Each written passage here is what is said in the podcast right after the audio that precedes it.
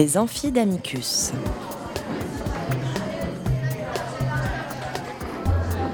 Chaque semaine, Amicus Radio invite des professeurs de droit, des chercheurs et des professionnels à venir faire cours dans leur spécialité. L'occasion pour un fin spécialiste de relever le défi de traiter en cinq épisodes d'une question juridique essentielle.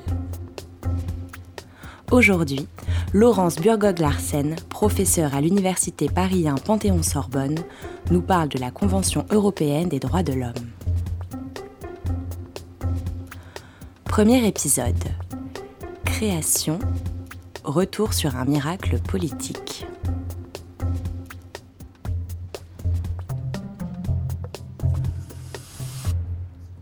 Chers auditeurs, chers auditeurs d'Amicus Radio, je suis particulièrement heureuse de partager avec vous, grâce à la magie de la radio, cinq séances sur l'histoire et le développement d'un système hors norme. Je veux parler du système mis en place en 1950 par un texte majeur dont le titre officiel est la Convention de sauvegarde des droits de l'homme et libertés fondamentales, plus communément connue sous le nom de Convention européenne des droits de l'homme. En cinq temps, qui seront autant de tempos qui rythmeront mon intervention, je vous présenterai la création de la Convention, l'évolution du système où la Cour prit une place majeure, la protection des droits qu'elle assure, l'exécution de ses décisions et enfin, enfin, je terminerai par vous livrer quelques réflexions sur le futur du système européen et les défis nombreux auxquels il est confronté. Grâce d'ailleurs à une interview du président actuel de la Cour, Robert Spano, qui a eu l'amabilité de nous transmettre ses réflexions. Démarrons donc avec l'histoire de la création de la Convention, qui n'est autre que l'histoire d'un véritable miracle politique.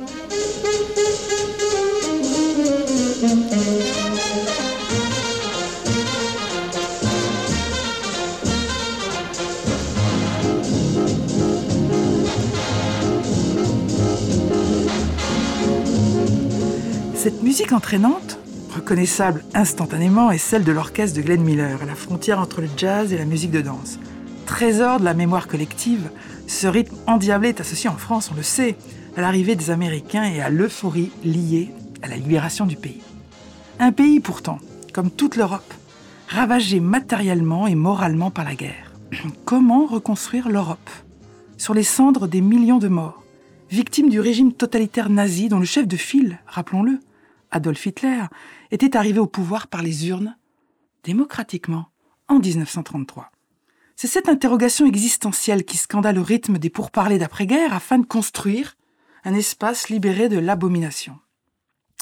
En réalité, si de multiples constellations institutionnelles virent le jour dans les cinq ans qui suivirent la fin de la guerre, le 8 mai 45, il faut beaucoup plus y voir le ralliement contre un ennemi commun, celui qui a paru puissant dès 1947, l'URSS de Staline, qu'une indéfectible volonté de protéger les droits de l'homme. Pour le dire encore différemment, le Conseil de l'Europe, qui vit le jour le 5 mai 49 par le traité de Londres, cette organisation donc intergouvernementale créée par dix démocraties libérales de l'Ouest, établie à Strasbourg, eh bien, fut directement le fruit de la guerre froide. Il fallait en effet s'assurer que le communisme soit stoppé aux portes d'une Europe, celle de l'Ouest, qui s'affirmait haut et fort comme étant démocratique. Du coup, afin de marquer sa différence avec le régime stalinien, le Conseil de l'Europe valorisa, selon l'article 3 de son statut, ce qu'il a appelé la prééminence du droit. On relèvera d'ailleurs à cet égard que la version anglaise de cette expression est traduite par the rule of law, ce qui est aujourd'hui communément appelé l'état de droit. Donc la lutte contre le communisme étant l'obsession des démocraties de l'Ouest, comment la question des droits de l'homme fit alors son apparition dans, cette équation géopolitique? Par qui fut-elle portée? Les États ou les hommes? Vous avez compris, chers auditeurs, poser la question, c'est un peu y répondre. En réalité, c'est la volonté et les déterminations de quelques personnages hors normes, représentatifs d'une classe politique d'après-guerre exceptionnelle, de conviction, et d'engagement, sont des hommes donc qui portèrent le projet de protection des droits à bout de bras, eh bien les États n'auraient sans doute point accepté le contrôle international de leurs agissements aussi rapidement. En effet, chers auditeurs, ce sont trois hommes. Trois hommes qui détiennent en quelque sorte la paternité intellectuelle de la Convention européenne des droits de l'homme. Il s'agit de l'écossais Maxwell Fife, du belge De Hoos et du français Pierre-Henri Tedgen. C'étaient des juristes de haut vol, engagés en politique. Ils partageaient une conviction commune, celle de l'unification européenne. Et dans le cadre du mouvement européen qui regroupait toutes les associations fédéralistes qui avaient fait écho après-guerre, qui s'étaient développées après-guerre, ils présentèrent un très important document de 32 pages au Congrès de la Haye en 1948. Ce projet, c'était ni plus ni moins celui de l'établissement d'une Cour de protection des droits qui devait intervenir uniquement, et ça c'est très important, uniquement en dernier ressort. Elle avait été en effet conçue comme une sorte de solette d'alarme si un des États européens retombait dans ce qui hantait tous les esprits de l'époque, le totalitarisme. Donc à ses côtés, l'organe de droit commun qui était censé assurer la protection au quotidien des droits et libertés, eh c'était un organe non juridictionnel que les rédacteurs de ce texte avaient nommé Commission européenne. Autrement dit, chers auditeurs, c'est un an avant la création du Conseil de l'Europe que trois hommes présentèrent la garantie juridictionnelle d'après-guerre. Et il est important ici de s'arrêter un instant sur justement la structure institutionnelle de cette organisation, le fameux Conseil de l'Europe. On y trouve tout à la fois du classicisme et de la novation. Le classicisme est, est incarné par la présence d'un secrétaire général et l'établissement d'un comité des ministres. Ce dernier, le comité des ministres, il faut que vous soyez très attentifs à ça, est composé par les représentants permanents des États, c'est-à-dire qui ont des représentants des exécutifs qui ont rang d'ambassadeurs. Autrement dit, ce comité des ministres, il est la voix des diplomates, des exécutifs de chaque pays et ne s'écarte jamais de leur volonté. La novation, quant à elle, elle était majeure au sortir de la guerre, eh bien a pris l'allure institutionnelle de l'Assemblée dite consultative, qui deviendra plus tard l'Assemblée parlementaire. C'est une véritable révolution dans le paysage international d'après-guerre, car elle est directement composée de députés nationaux des États membres du Conseil de l'Europe. Autrement dit, l'Assemblée représente une autre légitimité que celle des exécutifs, les députés n'étant point du tout liés par les options politiques des gouvernements, mais représentant la voix des peuples européens. Cet aspect fut absolument essentiel dans l'histoire de l'élaboration de la Convention. Ou une élaboration, vous allez voir, bien mouvementée, car la bataille fut épique. Tous les historiens, les juristes, les politologues, qui ont travaillé sur cette époque, confirment tous une chose, chers auditeurs. Quels que soient les discours prononcés en public, la majorité des gouvernements de l'époque n'étaient guère enthousiastes à l'idée d'un système européen de protection. Et dans ce contexte, il fut essentiel notamment que Pierre-Henri Tedgen, qui se retrouva député au sein de l'Assemblée consultative, puisse continuer à porter le précieux euh, projet qu'il avait euh, développé dans le cadre du mouvement européen euh, en 1948. C'est lui, Pierre-Henri Tedgen, qui donna le la du processus créatif en prononçant au sein de l'Assemblée consultative un très vibrant discours le 19 août 49, qui marqua la nécessité d'adopter immédiatement un système de garantie au regard de l'état, disait-il, désespérant du monde. C'est à cette occasion, d'ailleurs, qu'il mentionna pour la première et dernière fois les camps nazis.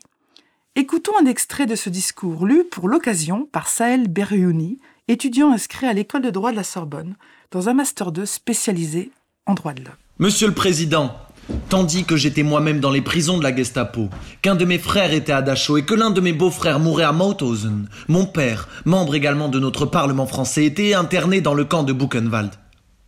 Il m'a dit que, sur la porte monumentale de ce camp, figurait cette abominable inscription juste ou injuste, la patrie.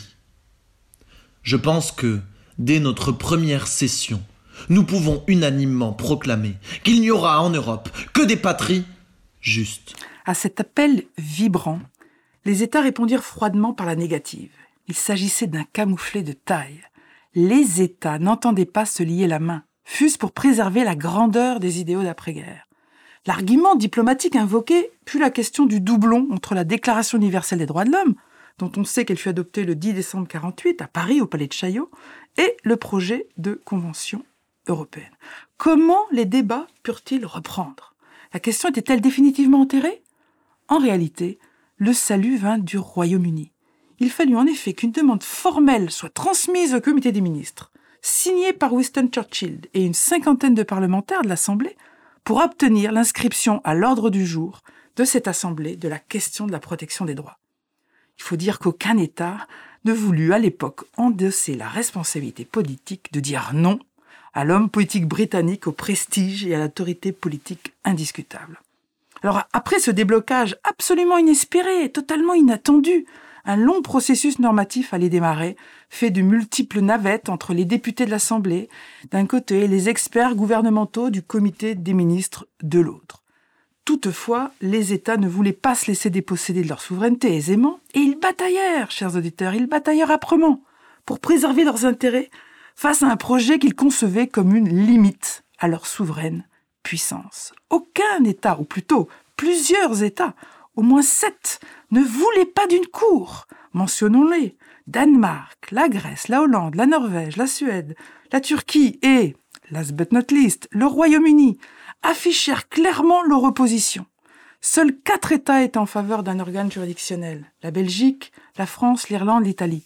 On prend ici, chers auditeurs, la mesure de la difficulté de bâtir un système international de protection des droits. En fin de compte, le 7 août 1950, le comité des ministres adoptait quand même le projet de convention. Et quelques jours plus tard, le 25 août de la même année, eh à l'unanimité, les parlementaires donnaient leur avis à ce projet, tout en indiquant très clairement au comité des ministres qu'il fallait quand même ajouter plus de droits, notamment le droit de propriété, notamment le droit à l'instruction, à la liberté politique, car il s'agissait pour Pierre-Henri Tergène, notamment, d'inscrire également le droit à des élections libres et secrètes, et il s'agissait là pour lui de la disposition phare de lutte contre un éventuel retour du totalitarisme. Que croyez-vous, chers auditeurs, que les États aient fait devant cette revendication ultime des parlementaires? Ils ont tout simplement outrepassé cette demande émanant des représentants des peuples européens. Une demande pourtant votée à l'unanimité. Ainsi, le comité des, ministres passa outre ce vote unanime et la signature solennelle de la Convention se déroula eh bien, le 4 novembre 1950 à Rome, au palais Barberini. Et on impute à Paul-Henri Spack, un grand homme politique belge d'après-guerre, défenseur de l'aventure européenne, cette formule. Ce n'est pas une très bonne convention, mais c'est un joli palais. Elle démontre que l'âpreté des débats avait engendré d'importantes déceptions pour les plus fervents partisans d'une protection juridictionnelle maximale. Il n'empêche, le miracle politique avait quand même eu lieu. Les États avaient fini par accepter l'adoption d'un texte majeur pour l'histoire du continent. Il était également pionnier dans l'histoire de la garantie des droits, car il mettait en orbite un système juridictionnel très singulier qui avait vocation à assurer la protection de trois, pardon, de treize droits civils et politiques. Alors vers quelle direction ce système allait évoluer? Sous quel type de contraintes? Eh bien, chers auditeurs, c'est ce que nous verrons à l'occasion de notre deuxième séance. Cet épisode des Amphidamicus a été préparé avec l'aide de Sarah Albertin, Camille Blomberg et Olivia Cross, avec à la réalisation Lucien Auriol. Vous retrouverez toutes les références citées dans l'émission sur notre site internet amicus-radio.net, rubrique Les Amphidamicus. N'oubliez pas de vous abonner à cette émission et de nous suivre sur les réseaux sociaux.